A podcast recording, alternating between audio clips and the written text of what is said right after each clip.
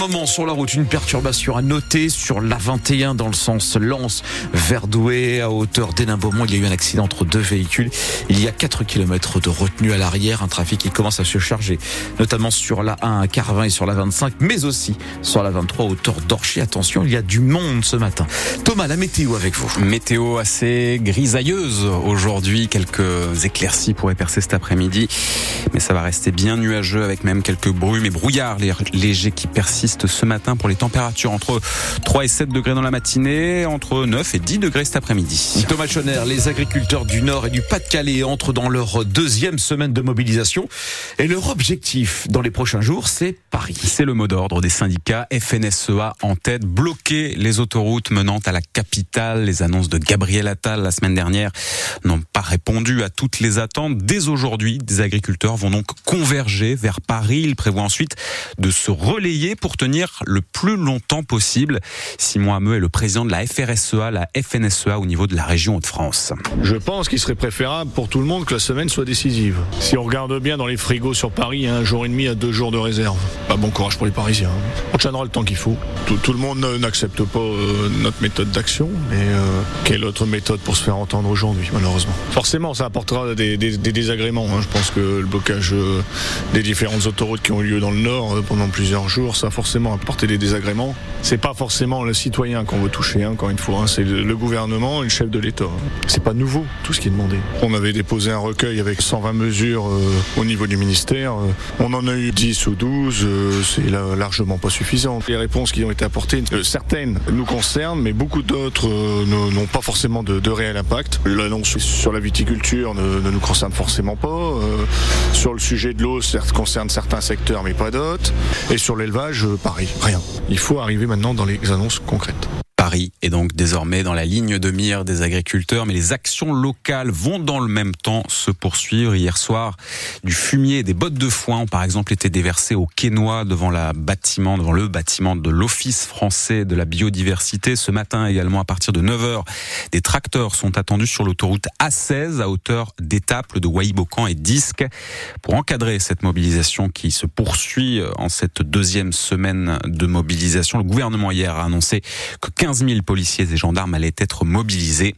En région parisienne, les autorités veulent notamment éviter le blocage des aéroports et du marché de Ringis. Pour ce qui est des accès à Lille, pas d'agriculteurs annoncés pour aujourd'hui, mais la circulation s'annonce tout de même d'ores et déjà compliquée puisque les taxis, eux aussi, se mobilisent. La profession proteste une nouvelle fois dans plusieurs villes de France contre les nouvelles règles qui encadrent le transport de malades. Depuis 6 heures ce matin, des taxis se rassemblent donc dans plusieurs points sur les autoroutes A1, A22, a23 et A25. La stratégie, c'est ensuite de partir en opération escargot destination la métropole lilloise.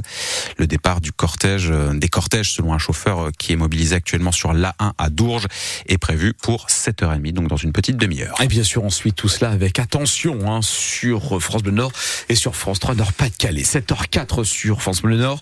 Le parquet de Boulogne-sur-Mer ouvre une enquête pour homicide volontaire. Hier matin à Bessan, près d'Étaples et de Montreuil, le corps d'une femme a été retrouvé avec des traces de blessures. Le parquet, pour le moment, ne donne pas davantage de précision. En tout cas, une enquête est ouverte. La victime était âgée de 31 ans. Sur la commune de Libercourt, quatre personnes blessées dans un accident de la route vers 15h30 hier après-midi. Deux voitures sont entrées en, collision. Un homme âgé de 48 ans a été emmené au CHU de Lille dans un état grave. Dans ces accidents de la route, quand une victime décède, faut-il changer le code pénal et créer un homicide routier? Les députés à l'Assemblée nationale vont examiner cette semaine cette proposition de loi. La mesure, l'été dernier, avait été présentée euh, par Elisabeth Borne, qui était alors première ministre. Aujourd'hui, quand un conducteur est poursuivi, il l'est pour homicide involontaire. L'idée avec l'homicide routier, c'est de créer un délit spécifique quand s'y ajoutent des circonstances aggravantes comme la consommation d'alcool ou encore l'excès de vitesse. Un nouveau délit, donc un changement de nom, mais on ne va pas au-delà. C'est ce que regrettent certains, notamment Antoine Réglé, avocat lillois, spécialiste en droit routier. Pour lui, il faut aller plus loin qu'un changement purement symbolique. Ce qu'attendent les familles, c'est que la justice aille plus vite. Ce que veulent les familles, c'est être accompagnées psychologiquement. Et ce qu'elles veulent, c'est que les procédures d'indemnisation soient plus rapides et plus efficaces. Sauf que tant qu'on n'a pas l'enquête, on ne peut pas avancer sur l'indemnisation. Donc tout est imbriqué. Améliorer les choses, c'est facile parce que il suffit de prendre parfois des circulaires, c'est-à-dire le ministre de l'Intérieur prend une circulaire et il dit aux gendarmes et aux policiers vous allez me prioriser le traitement des dossiers d'homicide routier et de blessures involontaires. On l'a vu avec les violences conjugales, le parquet de Lille est en pointe là-dessus. À Lille, on audience maintenant moins de deux mois des dossiers de violences conjugales, mais il faut encore plus d'un an pour dire à des familles qui ont tout perdu, on va juger l'auteur. Donc allez vite, c'est possible. Ça demande une volonté politique qui n'est pas seulement la politique du symbole, comme on le voit avec l'homicide routier, mais une vraie politique concrète. Et ça, pour le coup, il y a une vraie déception. Antoine Réglé, avocat lillois spécialiste en droit routier. Ce délit d'homicide routier donc examiné à l'Assemblée, les députés doivent également reprendre aujourd'hui l'examen d'un texte qui encadre les locations de meublés touristiques type Airbnb. Le texte avait déjà commencé à être examiné en fin d'année. L'une des mesures de cette proposition de loi euh, veut réduire notamment l'abattement fiscal qui est accordé aujourd'hui aux propriétaires qui louent euh, leurs biens sur des plateformes type Airbnb. France Bleu Nord, il est 7h06 et en football, les n'avaient pas encore gagné depuis le passage à la nouvelle année. Bah, c'est désormais chose faite. Oui, dans le cadre de la 19e journée de Ligue 1 hier, le Racing Club de Lens s'est imposé à Toulouse. Une victoire 2-0 avec un but signé David Pereira d'Acosta. Ça, c'était à la 41e minute et surtout ce but signé Andy Diouf. C'était à la reprise 55e minute. Le milieu de terrain a marqué les esprits hier soir, Guillaume, Guillaume. Sûrement le meilleur match de la saison pour Andy Diouf, omniprésent dans l'entrejeu soi, Une prestation bonifiée par ce bijou. Pereira d'Acosta, premier poteau, dégagé par Nicolas Hyssen, récupéré par Diouf. Oh la lucarne! Oh la lucarne!